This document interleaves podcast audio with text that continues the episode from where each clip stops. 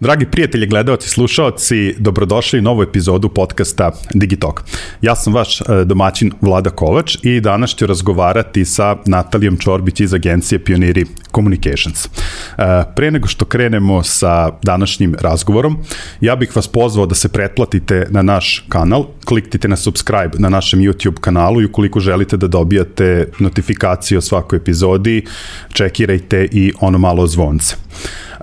Takođe, e, želo bih da zahvalim svim kompanijama koje su podržale uh, ovo što radimo sa Digitalk podcastom, dale nam vetar u leđa i omogućile nam da se fokusiramo upravo na kvalitetne sadržaje koje vam dajemo iz epizode u epizodu. Na prvom mestu tu je OTP banka koja je pokrovitelj ovog podcasta, zatim kompanija Mastercard koja je partner Digitalk podcasta i prijatelj podcasta kompanija Ideja koja je pored toga što je nas podržala misli na, na, na vas koji nas pratite i koja je kreirala promo kod Digitalk 500 uz pomoć kojih u idejnoj online prodavnici imate 500 dinara popusta prilikom kupovine.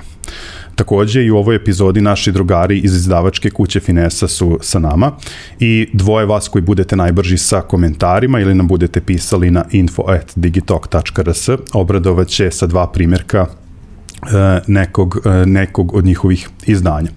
I u današnjoj epizodi e, podržavamo male proizvođače ja nosim majicu Nek Shopa. Čekirajte Nek Shop na, na, na netu, imaju vrlo zanimljive dizajnovi dok još uvek traje leto, izaberite neku majicu sa letnjim motivom i Finesa i Next Shop su za vas pripremile promo kod uh, Digitalk uz pomoć kojih ostvarujete popust prilikom kupovine. Uh, e, toliko o ovom uh, uvodu.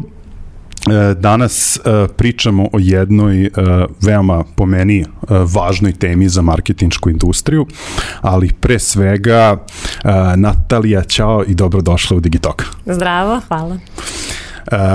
Ti dolaziš iz agencije uh, Pioniri Communications. Uh, ja sam pre par epizoda ugostio jednog tvog kolegu koji je došao, uh, Gorana Jankulovskog, koji je došao iz agencije Žiška i tada sam nešto rekao na početku te epizode. A to je sledeće, da ja na srpskom tržištu uh, imam dve agencije koji su moji nekako ono kao personal favorite u kontekstu uh, kreativnosti i rekao sam da ću drugu, drugu agenciju spomenuti kada budem ugostio nekoga, uh, nekoga iz nje. E pa danas je taj trenutak. Ko, nadam se da to sad.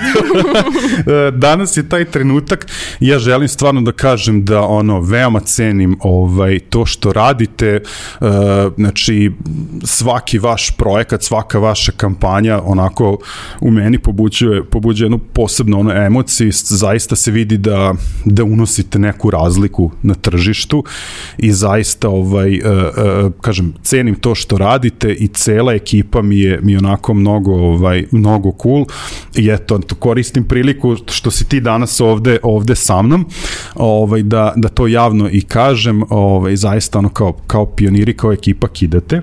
E sad, mi danas nećemo ovde pričati ovaj, o kreativnosti, tu ćemo verovatno nekom narednom prilikom ugostiti nekog tvog kolegu. Uh, mi ćemo pričati o jednoj drugoj stvari koju vi radite već uh, nekoliko godina, a za koju opet smatram da je veoma cool uh, sa vaše strane i da je veoma važna za industriju. Pričat ćemo o istraživanju Social Srbija 2021. To je istraživanje koje vi radite redovno već, već, nekoliko, već nekoliko godina i dajete faktički uvid celoj, e, celoj industriji kakve su to e, kakve su to navike e, potrošača kada je u pitanju kada su u pitanju društvene mreže. E sad, okay pre nego što se bacimo na temu, da ne bih ja ovaj pobegao iz sobstvene uh, forme, uh, ti imaš uh, u pionirima titulu strateškinja, je li tako? Da, da, tako je. Ovaj, a pored toga, eto, ovaj, da li u kontekstu titule ili u kontekstu ovaj, ce, celog tima, ja bih te zamolio eto, da se predstaviš ono, ovaj, publici koja je tvoja uloga u pionirima i eto, kako bi ljudi trebali tebe da, da percipiraju. da, to je zanimljivo pitanje, ali prvo da se zahvalim na lepim rečima.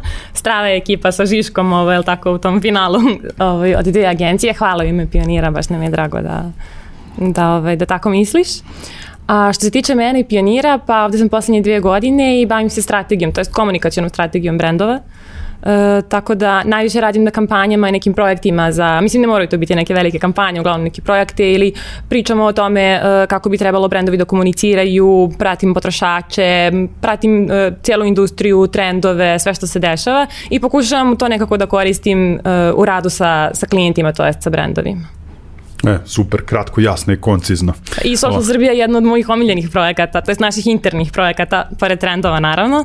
I kad, ovaj, kad eto, poslednjih pet godina uh, ga, ga radimo i kad dođu kad, ovaj, kad Smart Plus pošalje rezultate, ja se osjećam kao uh, influencer i kad dobiju on unboxing nekog paketa i onda kao gledam da vidim šta će da se obistini, šta se nije obistinilo, kakvi su rezultati, tako da e, to, ajde, to obožavam. Pre nego što ovaj, sad krenemo da, da otpakujemo uh mhm. -huh. ovaj, uh, celu temu oko vašeg uh, istraživanja, pošto si ti malo pre pomenula i interne projekte i, i trendove. Uh, trendovi zapravo predstavljaju drugi veliki interni projekat ovaj, i pionira i sad ja to još jedan put bih voleo i da pomenem, i da naglasim, ovaj, ja zaista volim da uh, pričam sa ljudima iz, uh, iz industrije koji hajde da kažemo, ono, imaju volju, želju i, i strast da zaista naprave razliku u kontekstu pozitivnih promena na, na tržištu. A vi zaista velike resurse izdvajate svake godine, uh, zovete veliki broj kolega isto tako, tako. da učestvuje ovaj u trendovima, znači niste, niste se ni ograničili samo na, na vaš ono interni tim i zaista da, je da, to da. ovaj... Dosta et... različitih industrija, nije samo advertising, nije samo marketing, ima tu i bankarstva i filmova serija, baš dosta različitih stvari eto, sve nešto što bi moglo da pomogne ljudima na ovom tržištu nekako planiraju naredni period. E, meni je, meni je to zapravo ovaj, uh, jedna onako stvar koju treba uh, pohvaliti i zaista mislim da, da bi tržište samo brže napredovalo kada bi bilo više, više takvih projekata i kada bi više kolega iz industrije eto, imalo, imalo volje želje da odvoji malo vremena i resursa da, da prosto posveti se izgradnji tržišta. Pa jeste, tako, tako je da, nekako tako je nekako i došlo do istraživanja, prosto bili su nam potrebni podaci e, što za klijente, što za nas interno kada planiramo neke -hmm. strategije ili uopšte komunikaciju i, ovaj, i u nedostatku nekih naših lokalnih podataka, nekih lokalno relevantnih -hmm. podataka, uh, kreirali smo svoje istraživanje u saradnji sa Smart Plusom. Prosto oni globalni podaci nisu uvek primenjivi kod nas. Tako je, tako je, tako je. Iz gomile razloga, mislim, najviše se to nekako ogleda u mrežama i u ovaj, upotrebi interneta i prosto malo kaskamo za, za ovaj, zapadnim svetom, uh, ali tako da eto, kroz to istraživanje stvarno i kroz trendove koji su nekako predikcija, uh -huh, a mhm. Social Srbija istraživanje nekako presek industrije da, da, da. Uh, u poslednjih godinu dana, stvarno to i uspevamo, tako da da. E, evo sada prvo pitanje, uh, onako, da krenemo sa tom nekom uslovno rečeno teorijom dok, se, dok ne krenemo da, na te egzaktne podatke iz, iz istraživanja. Zašto misliš da je važno da, da radimo istraživanje? Znači, mi sad kada pričamo o marketinčkoj industriji, tu se uvek prvo pomisli na, na tu neku kreativu, znaš, ono da. i dizajn, ono, uh, šta nama zapravo ta istraživanje daje, zašto ti misliš ovaj, da, je, da je važno da se radi? Mm, pa to je nekako, mislim, marketing je nekako u pop kulturi predstavljen kao da se ideja sama javi, to je, ok, javi se ona u, ovaj, u velikom broju slučajeva sama, ali opet potkrepljena nekim prethodnim znanjem i edukacijom i učenjem i iskustvom. E, mislim da je važno zato što intuicija je strava, stvarno je jeste, ali ne možemo uvek da se oslanjamo na nju. Jako često pogrešimo, dolazim iz psihologije, pa su nas nekako i na fakultetu naučili da svaku tezu koju imamo, hipotezu, da je obavezno proverimo. proverimo da. da, da, da. I to na nekom reprezentativnom uzorku, da stvarno ispitamo ne samo svoju okolinu, već da ispitamo i ostale ljude, da to onako napravimo um, baš jako raznoliko, da vjerno predstavlja populaciju, što, smo, ovaj, što mi sprovodimo i sa, sa istraživanjem. Tako da, eto, mislim da je važno da se odmaknemo od nekog ličnog iskustva, da bismo mogli da vidimo cijelu sliku. Ne radimo svaku svaku kampanju ili svaki projekat za sebe ili za sebi slične ljude. I zato je dobro da imamo istraživanje i neke onako uh, tačne podatke koji su nam s druge strane i argument kada pričamo sa klijentima ili kada nešto interno planiramo da tačno znamo, ok, tačno, mm. uvek postoji neki mali e, procenat plus minus 5% greške, ali, ovaj, ali je prilično korisno da, da, da, da imamo i to. E sad, s druge strane, to nekako možda malo blago ruši sliku uh, marketinga o tome kao, eto, sad, um, jako ovaj, kreativnog polja, to zaista i jeste, ali ne mislim da su kreativa i, i istraživanje u nekom sad sukobu, to jest možda su ona tako predstavljena i m, često se dešava da kod kreativaca, mislim meni se to desi da kad vidim neko, neki podatak, pomislim on, on mi se, na primjer, ne uklapa u nešto što sam do tad mislila, nije mi onako intuitivno, pomislim, ma dobro, možda to nije dobra ciljna grupa, ili možda uzorak nije bio kako treba, ili ma nema veze, možemo nekako to da ispeglamo. Ovaj, a ne mislim da tako treba, nego treba se voditi jednim i drugim podaci nekako sami za sebe nisu, e, to nije insight. To može da bude, podaci mogu da budu jako korisni, uh mhm. -huh. ali od njih kasnije mora da se napravi neki dobar insight da bismo napravili kreativni brief. Ovako sami za sebe, ako ih koristimo tako, a mnogi tako koriste, mnoge kompanije, prosto su nekako podaci sa kojima, koji nemaju ne znam koliko veliku upotrebnu vrednost. Tako da od podataka pa uh, do insajta i onda kasnije do nekih kreativnijih stvari. A reci mi, je li to ovaj, da kažem sada već mit ili ima istine o tome da, da kreativci da kreativci ovaj, ne vole podatke, cifre, ovaj, generalno ono research ili, mislim, ajde sad, to kad smo eto, ovaj, ti ja pripremali razgovor, ja sam tu postavio jednu ono kao a, a, antitezu, ovaj, ti si postavila to kao temu, mislim, ja pretpostavljam da, da ima ovaj istine o, o tome da neko može da ne voli da mu se ovaj u razvoj neke, neke njegove kreative sada ubacuju neki, neki brojevi što možda onako, što ti kažeš, ruši tu neku lepu sliku da. ovaj, o, o o svemu tome, ali onda sam ja isto tako, mislim, meni je to, ovaj, meni to super stvar, ali pretpostavljam da ima i ta kontra kad se postavi da li, da li ti uh, podaci uh, koji dođu iz tih istraživanja, da li oni mogu da pomognu kreativi.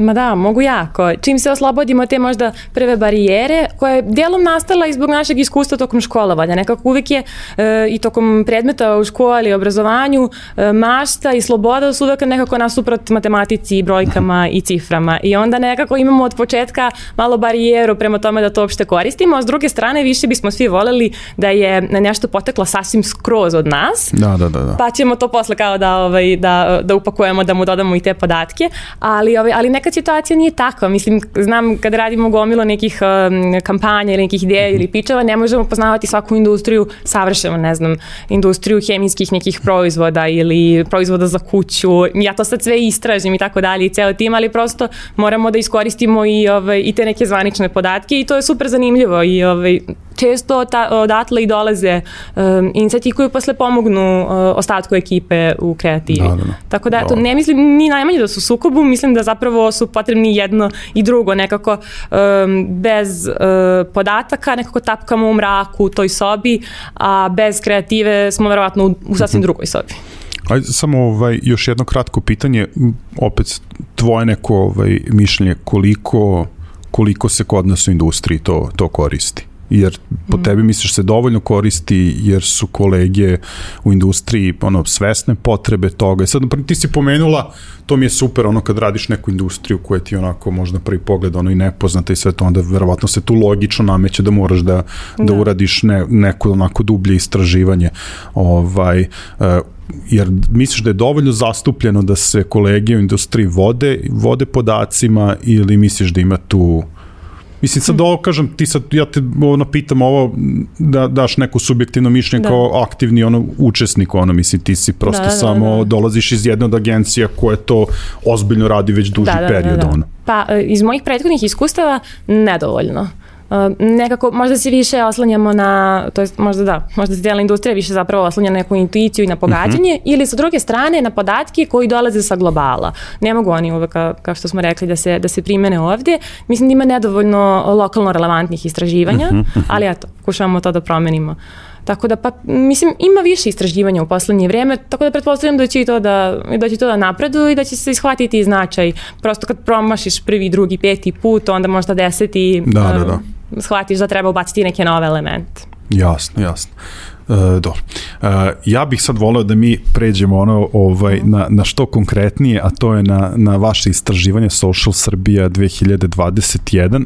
Ovaj, e, ajde sad samo za početak, e, voleo bih da, e, da mi kažeš prosto šta je predmet istraživanja i šta je bila ta neka vaša inicijalna zamisao, zašto to radite, ono, zbog, zbog čega, ono, ovaj, to, to mi onako uh mhm. -huh. vrlo interesantno koliko dugo već radite. Mislim, ajde i na, na kraju ćemo ovaj, napraviti neku retrospektivu toga šta se to sve promenilo od, od prve godine kad ste, kad ste radili, ovaj, ali evo daj nam samo onako, onako mali uvod pre, ne, pre nego što krenemo ono da... Long da, story short. E, to, da, da, da, da. Pa ovo je peto izdanje istraživanja stanja društvenih medija u Srbiji i radimo ga zajedno sa agencijom Smart Plus Research, a ideja je da zapravo upoznamo online ponašanje stanovnika Srbije, da vidimo kako se online populacija ponaša na mrežama, koje su im navike, kako se odnose prema brendovima, kakvi su im stavovi prema oglašavanju, na kojim su mrežama, koliko ih je. Prosto svi ti neki podaci koji su nam osnova da kada kasnije kreiramo komunikaciju za, za klijente, da znamo gde ćemo da idemo, na kojim mrežama, kome se obraćamo, gde možemo, gde ne možemo, kako da dođemo do koga, kakvi su stavovi prema sponzorisanim objavama uh mhm, -huh, i slično. To nam je, to nam je strašno važno i zato ispitujemo uzorak od hiljadu ispitanika koji je reprezentativan, a to znači da verno predstavlja populaciju Srbije, odnosno online populacije, uh mhm. -huh. populaciju Srbije. Ispitujemo one ljude koji zapravo imaju pristup internetu i koji ga koriste. Sve drugo ne bi imalo, ne bi imalo mnogo smisla, a to je pa blizu 90% stanovništva ima, ima priključak za internet. Tako da, eto, um, oni su podeljeni, zapravo ispitnici su podeljeni u šest nekih uzrasnih grupa, jer osim toga što nam je važno da vidimo kako se opšta populacija ponaša na mrežama, važno nam je da učimo te neke međugeneracijske razlike, pa i razlike prema regionu, pa ima negde razlika i po mhm. polu, proći ćemo kasnije kroz njih.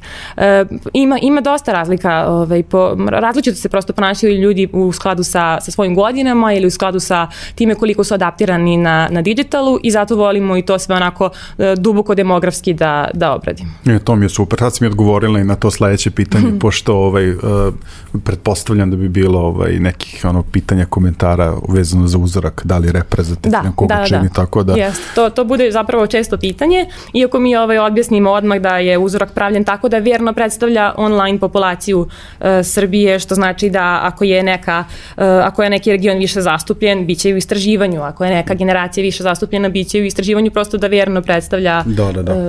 Jasno. uzorak Srbije. E sad možemo da se bacimo na te konkretne hmm. stvari. Ovaj, ti si meni uh, izdvojila par nekih, uh, uh, ajde da kažem, ono, kon konkretnih stvari i uh, koje se vide iz istraživanja. Ja sam dodao par nekih svojih, jer ja, imam ja ono, my, my personal favorites. ovaj, ali ajde, ja ću, ja ću samo kratko rečenicu, ovaj, uh, ono što možemo i to da prokomentarišemo što se meni, da kažem, ono posebno, posebno sviđa, uh, da je Facebook, pored TikToka, prema vašem istraživanju, uh, jedini pokazao uh, rast broja, broja korisnika i to negde pokazuje po meni uh, i dalje dominaciju Facebooka kao platforme, ono, prema, da kažemo, ono, prema koje i agencije i tržište gradi neke svoje kampanje, da, da prosto i dalje dominiraju. Jeste, kao unpopular opinion, Facebook nije mrtav. E, to, to, da, da, da, zapravo pored TikToka, možda i Instagram, čini mi se da on stagnira ili je eventualno porastao 1%, ali pored TikToka to je jedina mreža koja je ostvarila, ostvarila rast. I sad to nije ne znam koliki rast, to je ukupno 3% je porastao Facebook, ali je značajno to da je ovo prva godina posle 4 4, da nije u padu. Uh -huh. e, I e, kad gledamo opštu populaciju, to su 3%, ali kad gledamo jednu uzrasnu grupu koja nam je ovde najzanimljivija, e, mislim za Facebook, e, kod njih je porasla 6% i to je grupa od 35 do 44 godine, ljudi koji, ovaj, koji spadaju u tu grupu i mi smo mislili da će Facebook zapravo da, e, da porasti ili će barem stagnirati, e, a da će porasti kod, kod tinejdžera, kod uh -huh. adolescenata, zato što su učili online e, kod kuće, učili su preko Facebook grupa i slično, tu su se postojali, međutim ne, ne, tu nema tolikih promena koliko ima između 35 i 44, što je tu baš zanimljivo. Dakle, Facebook nije, ovaj, Dobro, znači moje... Nećemo ga otpisati još. znači, moja generacija ovaj, i dalje, i dalje ulaze, ulaze na Facebook. Da, otvaraju nove da. naloge, da, da, da. Ovaj, e, do, mislim, naravno, cijela ova priča ne može da prođe bez, bez TikToka, da. o tome se priča, ovaj, da kažem, ono već, već mesecima. Da. Uh, e sad, on i dalje po meni ne zauzima nek, neki, sad, možda je to sad moje neko mišljenje, zato što sam ja slobodno mogu da kažem i suviše matar za tako nešto, ja sam mm. napravio nalog i dalje ne razumem šta se tu sve dešava, ovaj, ali prevashodno, ono, suštinski klinci se, se su i dalje na TikToku. Ili, da. ajde da kažem klinci, sad ajde imate tu, da kažem, dve grupe, ono mladi do 24, Pa možemo imamo tako da kažemo. 12 do 17 godina i 18 do 24. Ove godine smo baš zbog TikToka e, još malo e, spustili granicu pa ispitujemo i, i ispite njih koji imaju 12 godina pa na više, baš da ne bismo e, isključili Mhm. jedan broj njih koji zapravo imaju TikTok. I da, TikTok je porastao u odnosu na prošlu godinu tri puta, što je samo po sebi Da. ogroman rast u opštoj populaciji, ali kod ljudi koji imaju između 12 i 24 godine, to, to. Porastao je otprilike 10 puta, budući da uh, skoro 50% uh, ljudi tih godina Mhm. ima nalog na TikToku. I ono što je, na primjer, zanimljivo, da, TikTok skoro da je onako van radara za, za ljude koji imaju preko 35 godina, za sada, Da, da, ali to hvala. je samo za sada. Pa dobro, mislim, ipak je mreža nova, dok Da, se da. svi priviknu, dok se pojave još neke nove funkcije, oglašavanje i tako dalje, sigurno će biti tu i dalje rasta, ali na primjer ono što je zanimljivo, imamo dve vrste pitanja koje su slične, ali nam otkrivaju zapravo različite stvari. Jedno je koje društvene mreže, na kojim društvenim mrežama imate otvoren nalog, a druga je koje društvene mreže koristite, odnosno posećujete, bez obzira da li imate otvoren nalog. I sad kad pogledamo podatke TikToka za jedno i drugo pitanje, dosta ljudi koji nemaju nalog kažu da ga posećuju. Naprimer, evo baš u tvojoj uzrasnoj grupi 12% ljudi e, kaže da, da ima otvoren nalog, ali zato duplo više, odnosno 24, e, kaže da ga posećuje iako nema. Viš, ja sam totalno kontra vašem istraživanju. Ja imam nalog, ali ga ne posećujem. Ali dobro, to je Da. super, super. Mislim, da, i mi Jes. pokušavamo kad dođe, kad dođe rezultati da vidimo kao ko se uklapa gde, pa nam je zanimljivo kad neko ispadne, ali to je, to je isto baš zanimljivo. Ja sam skoro ovaj, uh, slušao ta neka poređenja kao zašto je specifičan uh, TikTok, e sad da li to možda ima, ovaj, sad jedan od razloga sigurno zato što uh, možda još nema dovoljno uh, brendova i zato što još kod nas još uvek ne, nije omogućeno oglašavanje na TikToku, pa možda zato starije ovaj, starostne grupe nisu prisutne sad, ali ima ovaj, možda još jedna druga stvar, jer uh, Facebook, uh, LinkedIn, pa mislim ne, i Instagram do, do, donekle su, su uh, društvene mreže koje prevashodno su bile namenje da se ljudi povezuju. Da. Znači po nekom osnovu, ali TikTok je opet uh, skroz drugačije koncepta, tamo je da bi se delio određeni sadržaj, je, tamo da. se ljudi ne povezuju po tim nekim interesovanjima, nego se vezuju za određenu vrstu Tako je. sadržaja i na konto toga tek posle Da, ovaj, da, da. To, to je značajna razlika. Tamo korisnici nisu samo korisnici nekako kao sad, e, nije to zapravo mreža koja je jednostrana, pa mi sad samo gledamo nečiji tuđi sadržaj, već ona traži da mi bude moj content kreatori. Da, da, da. I, ovaj, i to, eto, to je jedna od glavnih razlika. Naravno da je mlađima lakše da se snimaju, da mnogo brže ovaj, ukače sve te trendove, da, da se um, povežu na, na, na sve to, ali dobro, vidjet ćemo šta će se dešavati ovaj, u budućnosti. A s druge strane i druge mreže sada uvode, evo YouTube skoro je uveo takođe, um, Instagram ima Reels već neko vreme. E, Vidjet ćemo kako će ostali da se priviknu na, na to. Ali ti misliš da će Reels da, da, da pregazi TikTok? ja, to je kao često pitanje. Pa ne mislim da će ga prekaziti. Ne mislim. Ono što se sad dešava na, ti, na uh, Reelsu, na Instagram Reelsu su zapravo identične stvari kao na TikToku. E, identična muzika, muzička da, podloga da, da. ista, efekti, apsolutno sve. Čak viđem i iste videe kod, ovaj, kod ljudi. Tako da, pa ne čini mi se da, da Instagram Reels neka um, prepreka uh, TikToku. Ne.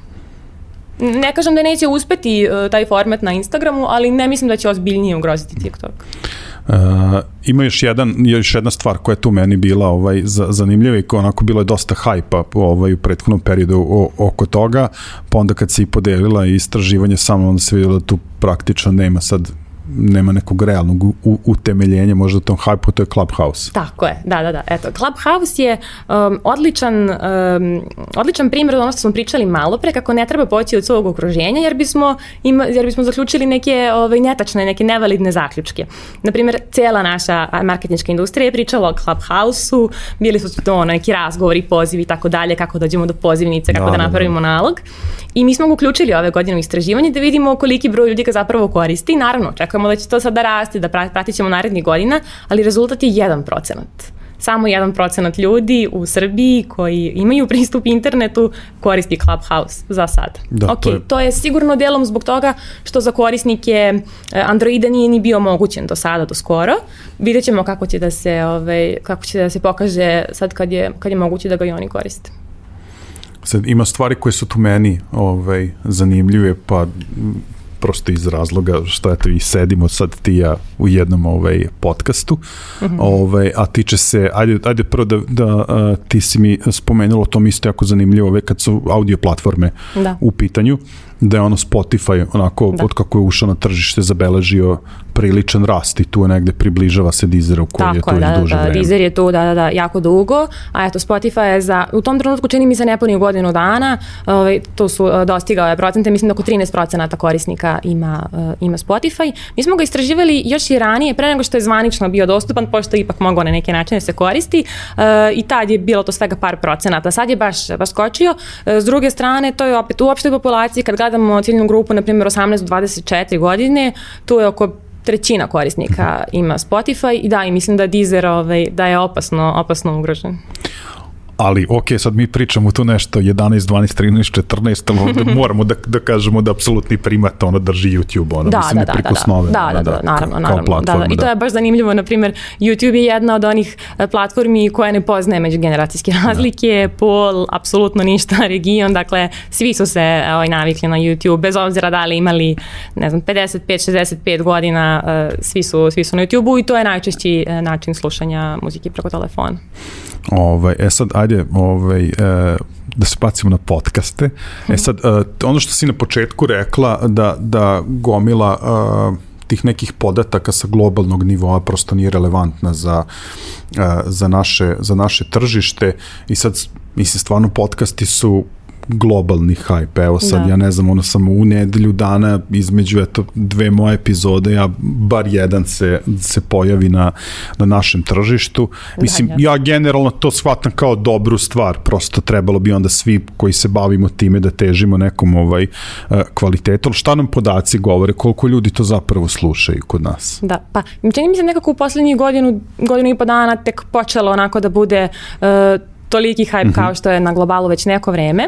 Tako da za sada trećina ispitanika kaže da uh, barem da ponekad ili da često gledaju uh, podcaste, što zapravo mislim da je odličan rezultat. Nije prošlo mnogo vremena od mhm. kad je podcast kao format uh, postao popularan kod nas, a opet s druge strane trećina korisnika kaže da to, to ponekad ili često radi. Uh, najviše je zapravo publike koji imaju između 18 i 45 godina. Najmlađi i najstariji za sada ovaj, u velikom procentu odgovaraju da, da, da ne gledaju podcaste, a možda je razlog za to i nedostatak sadržaja. To, to, uh mhm. -huh. Ti bolje znaš, pa ćeš mi reći ovaj, da li je možda i do toga što nema, što nema sadržaja koji bi odgovarali nekim njihovim Pa želje. dobro, moguće da su mlađi više okrenuti. E sad, ima sad tu ovaj, opet stvar koju ja ono, više puta ovaj, ponavljam iz prostog razloga, zato što je to meni ono, zaista fascinantno.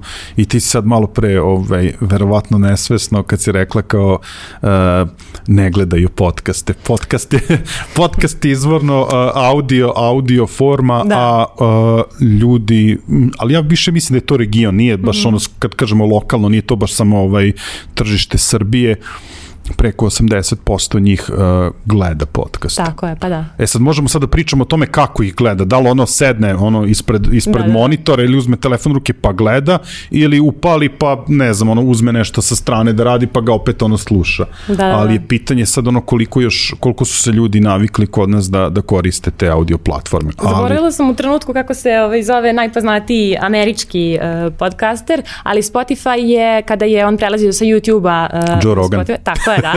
Tako je, ovaj, hvala. E, Spotify je specijalno uh, za, za njega uh, omogućio vide na, na, na svojoj platformi, zato što su ljudi navikli i da ga gledaju. Tako da da, zapravo, eto, da, rekla sam, gledamo podcaste i zapravo to je, to je tačno, gledamo ih. Ovaj dobro eto da se nadamo ono da će da će i to tržište da raste, da eto mislim mi sada bližimo nekih ovaj četiri, četiri meseca kako smo, ja sam iskreno zaista zadovoljan kako to ono, beleže mm -hmm. neki, neki ono konstantan uh, rast i zaista mislim da je prosto tržište podcasta uh, ono veliki potencijal predstavlja. E sad jedino što mislim da to još nisu uh, nisu brendovi možda uveli. Mislim mi imamo veliku sreću ono ovaj uh -huh.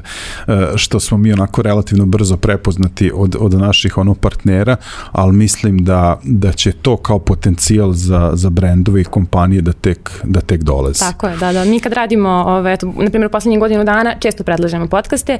Ovaj zapravo često češće predlažemo da uh, sami osnuju svoje, ali, ovaj, ali eto i kroz sponzorstva, da, to je odličan način i prilično direktan i e, ne, nema, nema mnogo buke da, da, ovaj, da, da, da, oko spominjanja brenda, tako da mislim da je plodno. Uh, I da, ima u istraživanju i da li se češće gledaju strani ili domaći E, podcasti, i? da, da, da, e, izjednačeno. Izjednačeno. Da, da, bukvalno za 1% vode domaći, ali, ovaj, ali većina ljudi kaže da gledaju podjednako i domaći i strani. Dobro, ja verujem, ovaj, uh, ja verujem i da će udeo domaćih podcasta vremenom da raste, Da. kako bude rastao i broj podcast, odnosno kad bude Da, da, dostupno da, da, da. više razli, mislim, više tematika, sadržaja i tako dalje. Da, da. Dobro. E, ono što mi je i takođe što me interesovalo, ovaj, unapred sam se, e, unapred sam se radao da, da, da vidim taj podatak, a vezan je za ove platforme za, za dopisivanje. Uh -huh. ovaj, I z, drastično vidim razliku, jer ja negde podjednako, na primjer, e, sad, ono, pret, da li okej toliko da opsujem, ono, ali kad kažu pretpostavka je majka svih ono zajeba, ono da ne treba prema sebi se, se voditi, e, kod mene, na, na mom ličnom primeru, uh, izjednačena je negde upotreba Vibera i Whatsappa, a vidim uh -huh. na vašem istraživanju, mislim, kao 90% ljudi koristi Viber, ovaj, Tako njih da, da, možda da. 50, 50%, znači skoro duplo više Tako. koristi Viber u odnosu na, na, na Whatsapp. Ja samo da kažem dok mi ne ode, mogla sam prosto cijel ovaj uvod da zamenim tom rečenicom. da ne dužim. Da, da, da, da. Apsolutno. E, Da, tako je. Pa isto iz mog iskustva kao Viber. Viber mi je baš pretežak za korišćenje i to koriste mame i tate. E, ali zapravo Viber je sad popularniji od SMS-a. Već godinama on raste, sad ga je baš onako uveliko ovaj, ga, je, ga je prestigao. A Whatsapp, da. Naprimjer, postoje neke, ovaj, um, neke uzrasne grupe gdje je Whatsapp zna, onako, značajno popularniji od ostalih. 18-24. Tu je, na primjer, favorit uh, kod ljudi, mm -hmm. više od 60% ljudi bira Whatsapp. S druge strane, odmah naredna, od 35 do, od 25 do, do 35, to je nešto kao 20%, 30%, baš su značajne razlike, ali eto da, Viber dominira i ove godine nam je bilo jako zanimljivo da vidimo šta će da se desi sa Whatsappom, Da, zato da, što da, bili su da. oni bezbednostni e, problemi i da vidimo kao da li su se stvarno ljudi, da li su otišli na neke druge e, mreže, zato što Telegram je, barem u medijima, bio predstavljan kao nekako najbolja alternativa, najsigurnija alternativa Mhm. Whatsappu i zapravo jeste. Telegram raste već godinama, prvo imao, ne znam, 2%, pa 5%, ove godine ima 10%, a Whatsapp je u blagom padu. Mhm. Ni, ne možemo nazvati sa to ne znam kolikim padom, ali stagnacija opet nije, nije napredovanje, tako da nekako izgleda da su se ipak malo prelili ljudi na Telegram i na Signal. Znači, ti koristiš Whatsapp? Da, samo Whatsapp. Kada si dobila, kada si dobila poruku o ovaj updateu tih ono informacije, kako. Da. handluju informacije korisnicima, šta si ti uradila? Ili si ono kao accept and close ili si čitala? Ne mogu da se setim, ali sigurno nisam čitala. Sigurno nisam čitala i mislim da je razlog za to uh, frekvencija tih događaja. Malo, malo pa negde procure podaci, pa ne znam, na Facebooku procure stalno, pa ovoj mreži, pa onoj mreži i sad nekako razmišljam, to je to, ako neko hoće da, ovaj, da dođe do, do podataka Natalije Čorbić, doći će. Ne, ne, jer je meni to, ja to ali kad, ne preporučujem. zato što sam ja isto tako postupio. Mislim, i uopšte se nisam Da, udubljivao da, da, da. u to, nego kao asepti, kao nemoj da me smaraš više, Mhm. kao to, mislim, kad mi treba, kad mi neko na, na, na Whatsappu, ok, ono, mislim, bitno mi je da dođem ono, u kontakt s tom osobom i da nešto iskomuniciram, sad kao, da li će to neko da vidi, sad ono, ovaj, ne, mislim, ne, ne, mada nekako, ovaj, i dosta sam čitao o tome, nekako je to više možda usmereno ovaj, bilo na na, na biznise, ali ajde sad da stavim to, to, to po strani. Samo me to interesovalo da, da, da. vidim kako drugi Mi ljudi reaguju. Da, e, pa to, to, to. Ovaj, ono što mi je isto uh, jako zanimljivo, uh, a mislim da može da bude velikom broju kolega uh, korisno, a to je kako ljudi ko- konzumiraju. Ovaj, mm -hmm. uh, dosta toga, mislim, imamo kao i tu, u tu uzrečicu kao mobile first, mobile first, ali kao ne, kao mi stvarno dolazimo ono u, u period kada je ono mobile only. Da, znači da, da, ljudi u, u preko 90, jel preko 90% je, Blizu mislim, 90. Blizu 90%, Da, blizu 90%. konzumiraju, konzumiraju mreže Da. uh, preko mobilnog Tako je. telefona. Da, da, da, da, to, to nam je, ovaj, to je podatak koji od 2017. do sad, ja mislim da je najviše uh, porastao. Naprimjer, 2017. godine je uh, 44% ljudi ulazilo preko uh, mobila, a danas je to, eto, između 80 i 90 procenata, uh, desktop, odnosno laptop uh, računari su 16 procenata i tableti nešto baš mm -hmm. 1 ili 2 procenta tu su... To je zanemarljivo. Da, da, da, da, baš da, tako, da. baš tako. Tako da da, ako, ovaj, ako tražite kao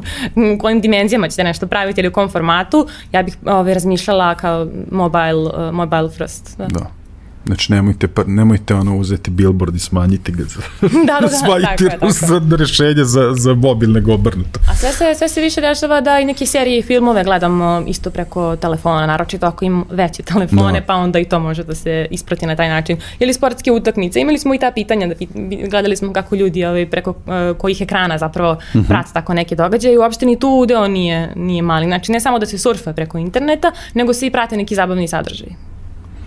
E sad, to, e, vidiš, ovaj, tu je bilo ovaj, uh, isto jedna od stvari, ono, zašta ljudi, on, i sad, ne, ne znam koliko je to, ovaj, uh, uh, šta može sve da se izvuče iz toga, ali kao zašto prevashodno ljudima u, u Srbiji uh, služe društvene mreže? I zapamtio sam da su prva tri mesta povezivanje, uh, zabava, i to da kažem ono kao neka ono relaksacija. Mislim tipa možda da. samo 20% da je na primjer e-commerce u kontekstu Tako, toga da, da, da, da, da, kupuje nešto. Da, da, da. Pa zapravo da, to povezivanje sa, sa prijateljima, sa ljudima i zabava. To je ovaj sad u poslednje vreme raste malo i um, udeo informisanja preko mm -hmm. društvenih mreža. Uh, ove godine takođe smo to specijalno ovaj ispratili zbog svih događaja u proteklih godinu dana. E, I ove godine smo prvi put i uveli uh, online uh, kupovinu kao uopšte odgovor, kao mogućnost da se odgovori i za sad je 15% ljudi odgovara online kupovina, ali još uvek nisu sve opcije social commerce dostupne kod mhm. -huh. nas, tako da to vidjet ćemo kako će da se kreće u budući, ali povezanost, zabava i eventualna informacije, to su to je ono što ljudi traže na, na društvenim mrežama i to je ono zapravo kako i brendovima uh, predstavljamo stvari, ljudi su došli da se zabave, ne da slušaju jednosmerne poruke o Tako, tome kako da. je vaš proizvod najbolji, nego zabavite ih ili im dajte nešto uh, vredno, nešto uh, čime će da ubiju dosadu i to je to. Jedna od stvari koje su me najviše uh, iznenadile u, u vašem istraživanju jeste da dve trećine uh, ispitanika gotovo uopšte ili uglavnom ne veruju influencerima. Da, da, da. Jel, mo, jel, ono, imate neki incid zašto je to tako? Ili, mislim, kako, ono, kako možete to da objasnite? Meni je da, to da, skroz da. onako... Ovaj... Jo, još zanimljivije je što je to, e, pitanje se ne odnosi kao generalno na influencere, kao, kao ljudi ili kao pojavu, nego da li verujete influencerima koje pratite na društvenim mrežama? Dakle, oni ih prate, ali im ne veruju.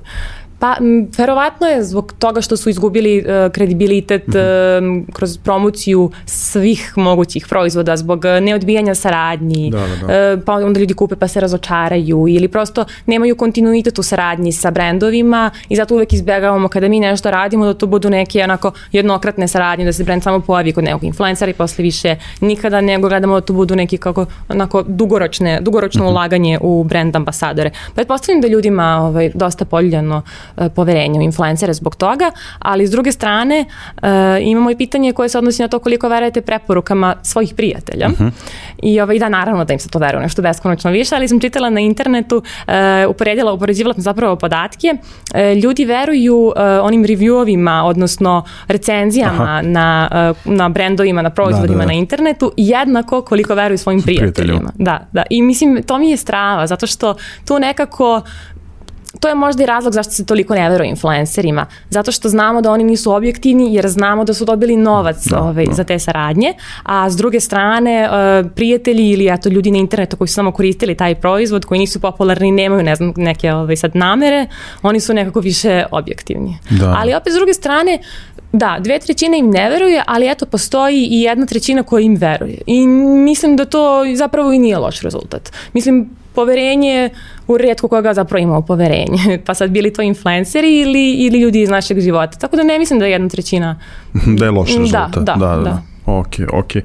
Ove, I bila mi još jedna moja lična nedoumica, pošto ja ono, ovaj, nenormalno konzumiram ovaj Instagram i kao o, I onda uhvatim sebe da ne samo vrtim storije, vrtim storije, onda se zapitne, kao, a kad si kao krenuo da ono da, da listaš tako feed na, na, na, mm -hmm. na Instagramu i onda se postoji se pitanje kao, kao zaista šta ljudi to više koriste, šta više konzumiraju na Instagramu I onda ovaj, sam pogledao vašem istraživanju da je to otprilike negde, negde ovaj, pola-pola. Tako je. I ono što mi je, mislim, zanimljivo, ali ajde, verovatno se u kontekstu ovaj, tih uh, trendova, pa eto, ajde kažemo, ono, i TikToka, da mlađi više, uh, više vrte storije, uh, a, mislim, da. uslovno rečeno stari, viš, znači od, ili tako, od 24 pa na gore ili još, ili još sledeća kategorija? Uh, od 35 pa... Od 35, da. da, da, da, znači, da. Sad, mi to gori, da. govorimo mlađi i stari, nisu to zapravo, ovaj, uh,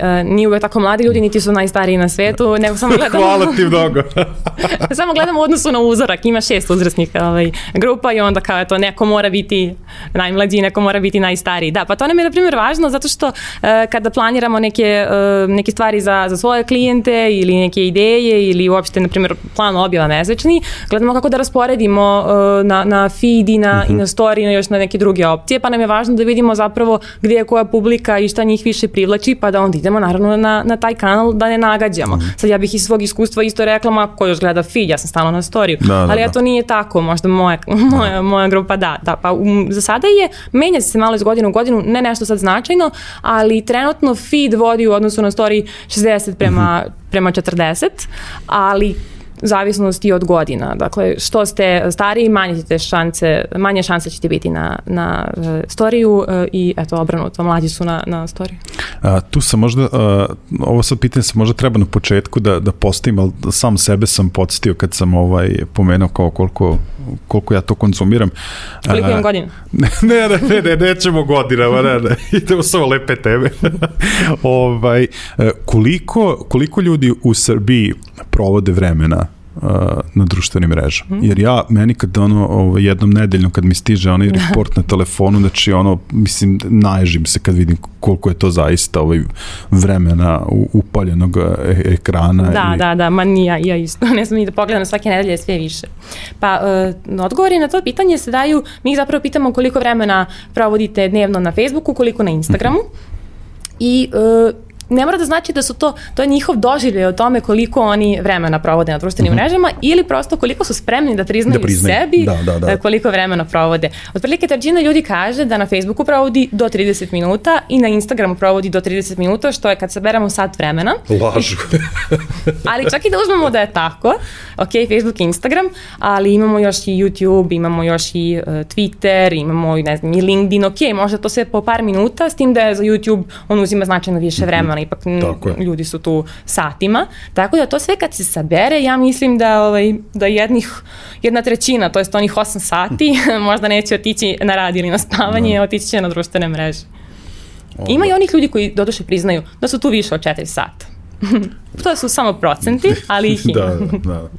Ove, E sad, kad sad ono, dobili smo sve te neke ono podatke koje su tu ovaj, naviki i sad to je sve negde nama relevantno koji, nama kojima smo u marketinškoj industriji. I sad sve je to super, ali gde sad mi tu stojimo, ono što je meni isto ovaj, uvek uh, uvek jako važna stvar, a ti si ovaj, se na to dobro nadovezala svojim komentarom, koliko ljudi u Srbiji danas veruju reklamama kojim, kojim, kojim mm. plasiramo i ko, odnosno koliko smo mi sad tu kao a, industrija dobri u, u kontekstu relevantnosti tih reklama. Mm. Ti si meni sama napisala kao ono, važno je da, da budemo relevantni. Ovdje. Da, da, da. da Koli, koliko je. to danas smo mi uspešni u tome kao industrija, odnosno koliko ljudi danas mm -hmm. ovaj, na, u Srbiji veruju tim reklamama? Pa, ukoliko god da smo uspešni, uspešniji smo nego ikada, s obzirom da je otpor prema reklamama, odnosno broj ljudi koji kažu da ih e, nikada ne kliću, nikada ne kliću i da im uopšte ne veruju, manje nego ikad. Pre mm -hmm. pet godina je taj procenat iznosio e, negde oko 40 i nešto procenata, a sad je već 20. Što znači da se polako smanjuje taj otpor prema reklamama i da ljudi malo više pristaju da kliknu na sponzorisane postove pa da vide šta će se dalje dešavati. To ne znači da će oni naravno sad nešto odmah da, kupiti, da, da. ali nekako dozvoljavaju da ih uh, sponzorisane objave ili uopšte baneri i ostali uh, vidovi oglašavanja na internetu da ih zainteresuju i ono što je u tom uh, interesovanju najvažniji faktor jeste ta relevantnost, mm. da ljudi budu dobro uh, targetirani jako dobro naravno reaguju i na već poznate brendove, naravno tu već postoji um, neki, uh, neki odnos sa brendom, to je isto u redu, ali najvažnije je da to budu dobro targetirani oglasi, jer jedan od najčešćih razloga zašto ljudi uh, klikću na hi dad ili, ili čak reportuju, to je kada se uopšte, kad, ili kada su previše puta uh, videli, videli oglas. tako je, da, da, frekvencija kao koja se, koja se uopšte ne pazi, ili kada uopšte nisu namenjeni njima. Tako da mislim da je to isto dobar rezultat i na primjer tu postoje neke razlike prema polu. E, muškarci su mnogo nepoverljiviji prema reklamama od žena, žene nekako više tu daju e, šansu i što je što je što su osobe starije takođe imaju imaju veću nepoverljivost i najmlađi, oni od 12 do 17 godina takođe se najmanje ovaj najmanje odlaze na te reklame, ali s druge strane to je za njih možda i u redu, mislim u redu. E, možda da se objasni njihovom malom kupovnom moći, možda -hmm. samo gledaju pa im naravno ostane negde u glavi brend. Ja mislim da smo prekrili, uh, pokrili sve, sve ono najbitnije stavke, uh, dogovorili smo se i da, da na kraju razgovora ovaj, napravimo neke, neke zaključke, jer bi ti ovaj, izdvojila možda još nešto od rezultata. Sad, ono, ja sam mm -hmm. se mhm. vodio ovaj, onime što smo pričali, ali možda sam ja nešto, ono, mhm. ovaj, jer pa. misliš da je, da je još nešto da je bitno? Da, da. evo mislim da, da je ovo pitanje ovaj, prilično značajno za brendove i za sve nas koji radimo u agencijama i u marketingu, a to je pitanje koje smo ove godine uveli i tiče se video oglasa. Mm -hmm. Oni dosta dosadni video oglasi koji prekidaju sadržaj na YouTube-u i koje svi kao ne volimo i čitav internet je prepun mimova o tome kako je to dosadno, kako ćemo samo zamrzati brend i slično, pa smo mi onda pitali ljude da li, koliko često pogledate video oglase kada vam se prikažu na, ispred, ispred ovaj, sadržaja na YouTube-u, uz mogućnost da naravno imate opciju da skipujete, dakle da, da, da, da, da. preskočite da. posle 5 sekundi. I jedna trećina ljudi je rekla da je zapravo spremna da ih pogleda pogleda ako su im ti oglasi zanimljivi. Mali procenat ljudi je rekao da nikada ne gledaju, a najviše njih je reklo kao pa eto ponekad dam im šansu ako je to zanimljivo. Tako da je nekako poruka za brendove, ako napravite dovoljno kreativnu, dobro targetiranu, relevantnu e, reklamu, to je video oglas, ima šanse da se izborite sa, e, sa svim tim opcijama kojom da, da, da, da, da. Do, dozvoljavaju da zapravo preskočite oglas. Mislim da je Vidiš to... to, ne, ne, ne, to je super. Korisno, da. Vidiš, sad, mislim, sad kad razmišljamo, ono, desilo se zapravo, iako sam ja tu prilično surovo, ono, kao ono skip ad, skip ad, skip ad, ali u poslednje vreme, ovaj, e, bilo je tako nekih para, ovaj, para oglasa gde sam hteo da vidim ovaj, celu, cel, celu reklamu. Da. Ja, kad su pesme dobre, ja pustim do kraja. ovaj, uh, jer bi dodala još nešto možda? ili Pa evo sad razmišljam, verovatno smo prešli ovaj one, ja mislim one da smo, Ja da. mislim da smo većinu stvari prešli sad ovaj da da krenemo sa sa zaključcima. Ima jedna stvar koja je više puta se provukla kroz razgovor, a to su te uh, međugeneracijske razlike. Da, da, Sad, da, da, da. to pretpostavljam da je jako, jako važna stvar ovaj, opet i u kontekstu relevantnosti poruka koje šaljemo, ali i kreiranja tih nekih i poruka i kampanja, ovaj, da je to nešto što bi trebalo kolege da uzmu u obzir. Da, da, tako je, tako je, tako je. Da se ne odnosimo prema svakom kanalu, to je da ne gledamo samo one, one opšte rezultate ili mm -hmm. naš neki opšti utisak, već da, da vidimo i kako se koja generacija ponaša E, na njima. Prešli smo kroz, kroz one neke glavne razlike i kroz one neke rezultate koji su nekako stabilni, pa tu nema, ja to rekli smo. YouTube je prilično svuda popularan, e, e, mobile takođe, e, čak i stariji od, od 60 godina je, preferiraju, ok, nešto možda manjim procentu nego ostali, ali to opet 70-20 uh, odnos. Najviše se zapravo razlike vidi u samom izboru mreža dakle, Facebook, ok, nekako mlađi odustaju ovaj, od Facebooka ili imaju otvore nalog, ali ne ga ne koriste mhm. toliko. Mm -hmm. Ali opet za sve preko 25 godina Facebook je dalje relevantan.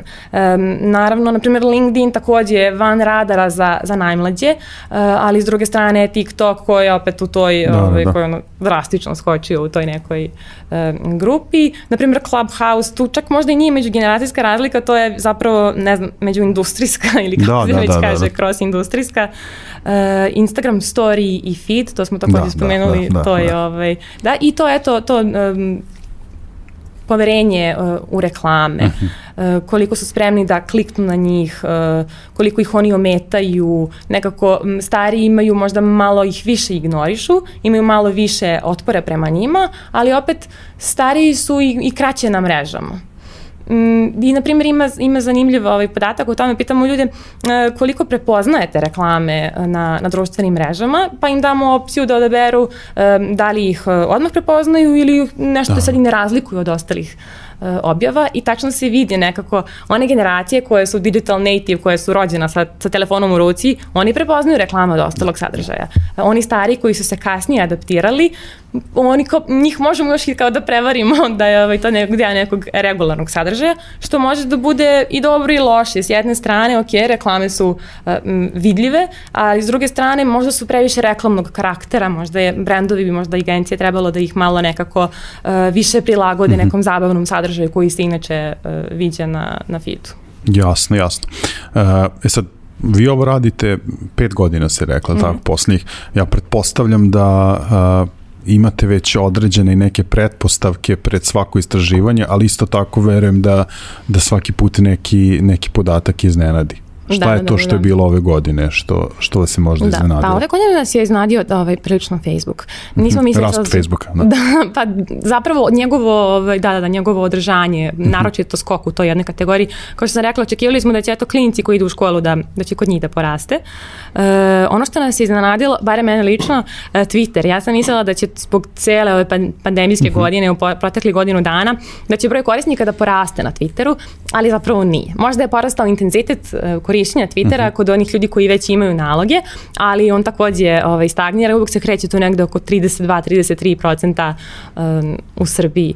Šta nas je još iznenadilo? Pa dobro, TikTok svakako, toliko je porastao da koliko god da smo mi ovaj, predviđali, on je to on je to premašio. Da, da, da, da, da. Pa dobro, za TikTok je, mislim, do, dosta se priča, sad ver, verovatno ovaj, treba neko ovako istraživanje da se desi da, da, da. steknemo jasnu sliku koliko je da, to da. zapravo. Sad imamo kao crno na belo da, da. stvarno jeste porasto i da je ipak za mnogi ovaj, relevantan.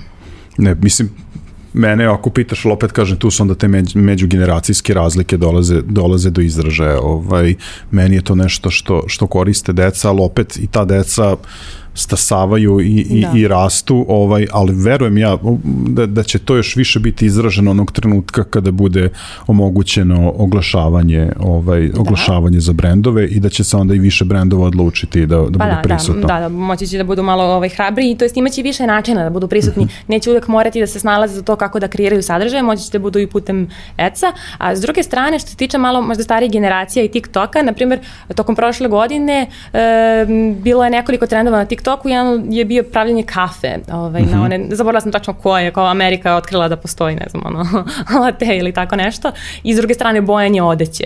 I onda, ok, ljudi e, koji, ne znam, imaju preko 35-45 godina nisu to saznali na TikToku, ali su s druge strane svi domaći portali preneli te da, da, da. savete, preneli su kako se to radi, na kojoj društvenoj mreži i tako da nekako sadržaj sa TikToka ipak uspeva da dođe do, i do šire publike. Možda Jasno. ne direktno preko aplikacije, ali što više bude um, toga, ljudi će shvatati, ok, možda ima smisla da ja otvorim um, ovu mrežu pa da pratim tamo direkt. Ja, da. Da, to prelivanje na, na, ovaj, na druge kanale, to vidiš, o, o tome nisam razmišljao. Da. Ovaj, E sad, za, za kraj, ja mislim da bi bilo super da nam daš ovaj, taj osvrt za tih poslednjih pet godina koliko radite, znaš, ono, od, od, eto, od prve godine do, eto, do ovogodišnjeg istraživanja, šta je to što misliš da se značajno promenilo ovaj, mm. u kontekstu naše, naše industrije mm. i da li eventualno na osnovu toga možemo neke zaključke ovaj, da, da izvedemo i da možda čak eto, da se usudimo, možda neke predikcije da damo. Mm -hmm. Pa ono što je, pored samih rezultata koji se, eto, kao razlika od godine do godine, ovaj, ono što je možda najveći utisak jeste koliko se samo istraživanje promenilo. Sad, ne zbog nas ili zbog istraživanja, već zbog toga koliko su se same mreže promenile, mm -hmm. koje su sve nove uh, umeđu vremenu postale popularne ili uopšte nastale i koliko smo nekih novih uh, funkcija uh, umeđu vremenu ubacivali. Naprimjer, 2017. nismo istraživali da li se više koristi Instagram story da, da, da. ili feed. Bio je samo Instagram, niti je bilo um, reči ovaj, o nekim drugim sada popularnim uh, mrežama. Takođe neki uh, novi oglasni formati kao što su ovaj, kao što su video oglasili. Eto do prošle godine nije bilo um, pitanja koje se tiče online kupovine. To sam mi baš sve onako, mislim sad kad razmišljam, to, to mi je možda najveći utisak koliko je samo istraživanje moralo da se promeni, da se inovira, da se ubace nove stvari zbog toga što se cijela industrija Promenila tako toliko. brzo menja. Da, da, da, ljudi migriraju sa društvenih mreža na neke druge, ali opet ima tu ima tu nekih stvari koje, koje ostaju iste, a to je razlog zašto ih koriste. Mislim i one su prilično intuitivne, da, tu smo na društvenim mrežama da se zabavimo, tako da... I Facebook se nije promenio to posebno drago. Mislim, ja ne znam, onda sad opet kažem, možda je to generacijski, ali meni, na primjer, i dalje fe, iako uh, int, mnogo intenzivnije, na primjer, koristim LinkedIn i ono, mislim, trujem se sa, sa, sa Instagramom, ali ono kao Facebook je ujutru prva mreža. E, to je e, izvide da se, da, da, da, da, da, da super, viš što smo se setili, ovaj, da, tu sam da, se da. odmah prepoznao kao ono, da li se budite uz društvene mreže. Da, da, da, da, da, I tu opada, jel, koliko sam shvatio. Pa, u odnosu na prošlu godinu je opalo nekoliko procenata, ali opet to i dalje kao ogroman rezultat. Da. A imamo još jedno pitanje ovaj, koje, koje pita šta prvo uradite ujutru kad se probudite, odnosno kako izgleda vaša jutarnja rutina. Pa sad imamo ponuđeno, pored uzimam mobilni telefon, idemo u toalet, uh, zapalim cigaru, napravim doručak hm. i jedino što je popularniji odgovor od uh, upalim telefon, telefon jeste idemo u toalet. dakle, ne cigara, ne kafa, ništa, da, prvo da. ćemo da proverimo društvene mreže. Mislim, što na neki način, ok, jeste normalno, ok, postojimo u fizičkom svetu, ali postojimo u tom virtualnom. Da, da, da. I znam šta se sa mnom desilo sada u fizičkom svetu, probudila sam se, ali da bih imala potpuni nekako doživlja i sebe, hoću da vidim i šta se desilo u onom, u onom virtualnom, da im je li ima tamo nekih promjena je mnogo mi je lakše sad kad se to tako uobličilo, ono, ja sam, stvo, ja sam, ja priznajem, ono, ovaj, ja sam jedan definitivno tih, ono, koji uveče zaspi sa telefonom, nekad i ostane ovako telefon zalepljen pa da. za obraz, ovaj, što stvarno mislim da, da, da, da, da nije dobro, ovaj, i budim se uz društvene mreže. Da, Ali, da. dobro, to su neke navike koje smo stekli, sad ono, neke su Jeste. dobre, neke su loše, ovaj, ali, Jeste, ono, živimo sada u tom digitalnom svetu. Da, tako da. da. Tako je. Ovaj, meni obio, ovaj, mislim, proletao mi je razgovor i zaista onako dosta, dosta zanimljivih insajta koje nam je dalo ovaj, vaše, vaše istraživanje. Ja se iskreno nadam da, ovaj, da vama neće ponestati entuzijazma, da radite neće. ovakve stvari, da, da, da doprinosite uh, razvoju, razvoju našeg tržišta. Neće, zapravo ga proširujemo svake godine, sad ima sve više i više oblasti koje pokrivamo. Ove godine smo pokrili izvori informisanja, pošto je zbog cijele situacije prošle godine, pa onda je to bilo Dobro, da, da, da, mislim, ono, da, imali smo mnogo, mnogo, da kažem, taj širi, širi kontekst. Da. A isto tako i, i prošle godine i trendovi su vam bili mnogo, ovaj, mnogo mm. bimniji. To sam baš ispratio, mislim, to sa velikim zadovoljstvom, ono isto, isto čitam, to mi je fenomenalno. Ovaj, da, e sad, da, ovaj samo, samo pamtim spisak autora za novembar. o, ne, ne, to, mislim, ono, vrlo rado možemo i o tome da pričamo ovaj, za, za koji mesec kada, kada i to bude aktualno. E sad isto kao i na početku da, ovaj, da ne bežim od, od sobstvene uh, uh, forme, uh, ljudi koji nas prate uh, mnogo vole kada moji sagovornici podele neke uh, sugestije, savete, izvore informacija, sad može da kažem ono ovaj uh, pazi, može da bude skroz u kontekstu teme teme našeg razgovora, ali možemo da se bacimo i na to, mislim ti si po vokaciji i psiholog, znači da. baviš se i, i digitalnim ono strategijama, pa možemo i u to malo širem kontekstu ukoliko imaš da preporučiš izvore informacija, knjige, mm. web lokacije, to bi zaista bilo sjajno, vidim, eto, to su stvari na koje zaista ljudi koji nas prate ono jako, jako lepo Jeste, reaguju. ja volim da uđem da vidim ovaj, šta su uh, kolege preporučile. Uh, da, pa evo, ja sam uh, zapravo kao na, na studijama na trećoj godini psihologije četvrta imala predmet koji se zove ponašanje potrošača i marketing i imala sam sreću da još na tom predmetu pročitam Kotlerovu knjigu Marketing Management.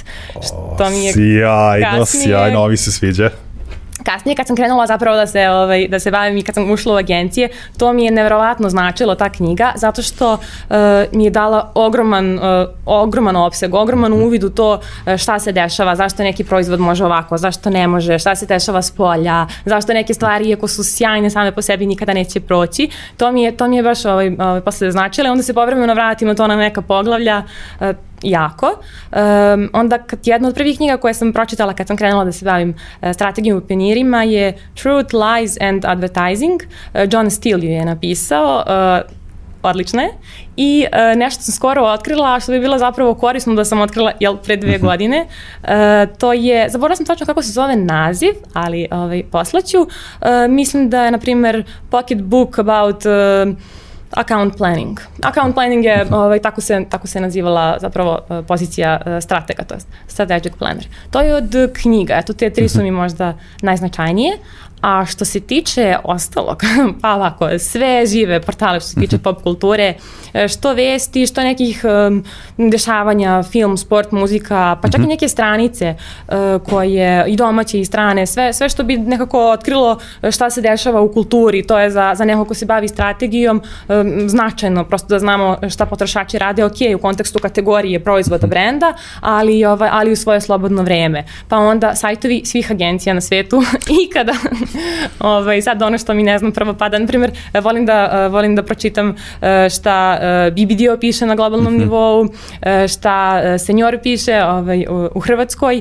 odnosno sve, sve neke agencije i portale koji ne kažu samo, evo radili smo neku kampanju i pogledajte kako je ona lepa, pustit ćemo vam sada TVC, već objasne zašto su, ovaj, zašto su uradili stvari kako su, kako su ih yes. uradili. Pa onda ima tu Ads of the World, uh, The Drum, Verge, to su neki portali na kojima, naravno AdWeek, AdAge uh, i svi njihovi newsletteri. Super, to, sjajno. To su neke stvari. I da, još jedna stvar, e, zapravo možda najznačajnije e, jeste ta neka interna edukacija, to jest razgovori sa ljudima e, u agenciji. Mi imamo neku svoju formu koja se zove 10 minuta, pa tu ovaj, svake nedelje neke novosti, o nekim novostima pričamo i jako su mi značajni ovaj, razgovori sa, sa ljudima, prosto da vidim i gde se slažemo, gde se ne slažemo, komentarišemo neke strane kampanje, vidimo neke insajte i kad smo kod insajta, eto, poslednje poslednja stvar, sad mi je palo na pamet.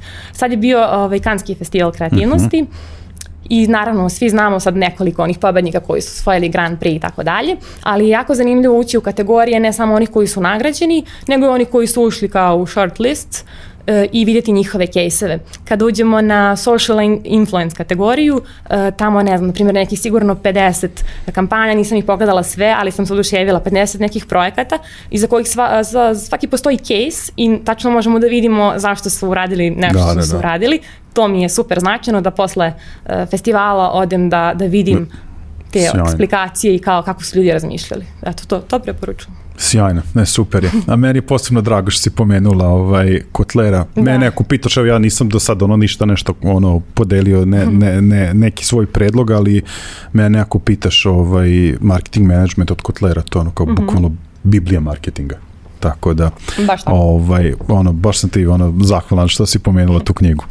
E, hvala ti puno, meni je ovaj, ovaj razgovor uh, proleteo, jako su mi bili zanimljivi ovaj, rezultati vašeg istraživanja, mm. uh, zaista ovaj, sam smatrao da, da treba to da podelimo sa, sa publikom, ima dosta ljudi iz industrije koji nas prati, imamo dosta mladih ljudi kojima treba da prosto ukažemo na put kako zaista treba ovaj, uh, da. pravilno, uh, pravilno raditi, bil si fenomenalan sagovornik ovaj, i, i, i još jedan put ono zaista ono respekt za, za svu energiju, entuzijazam, ovaj, vre, vreme koje utrošite u sve što radite za, za edukaciju tržišta, opet kažem, ja volim to da, da, da izdvojim, da pohvalim i ono ovaj, i sagovornike i agencije i brendove koji imaju takav pristup, ono u, uvek rado ću, ću pozvati da, da razgovaram. Nadam se da si ti uživala u razgovoru. Jesam, stvarno jesam sam, ovaj, nije, nije ništa strašno.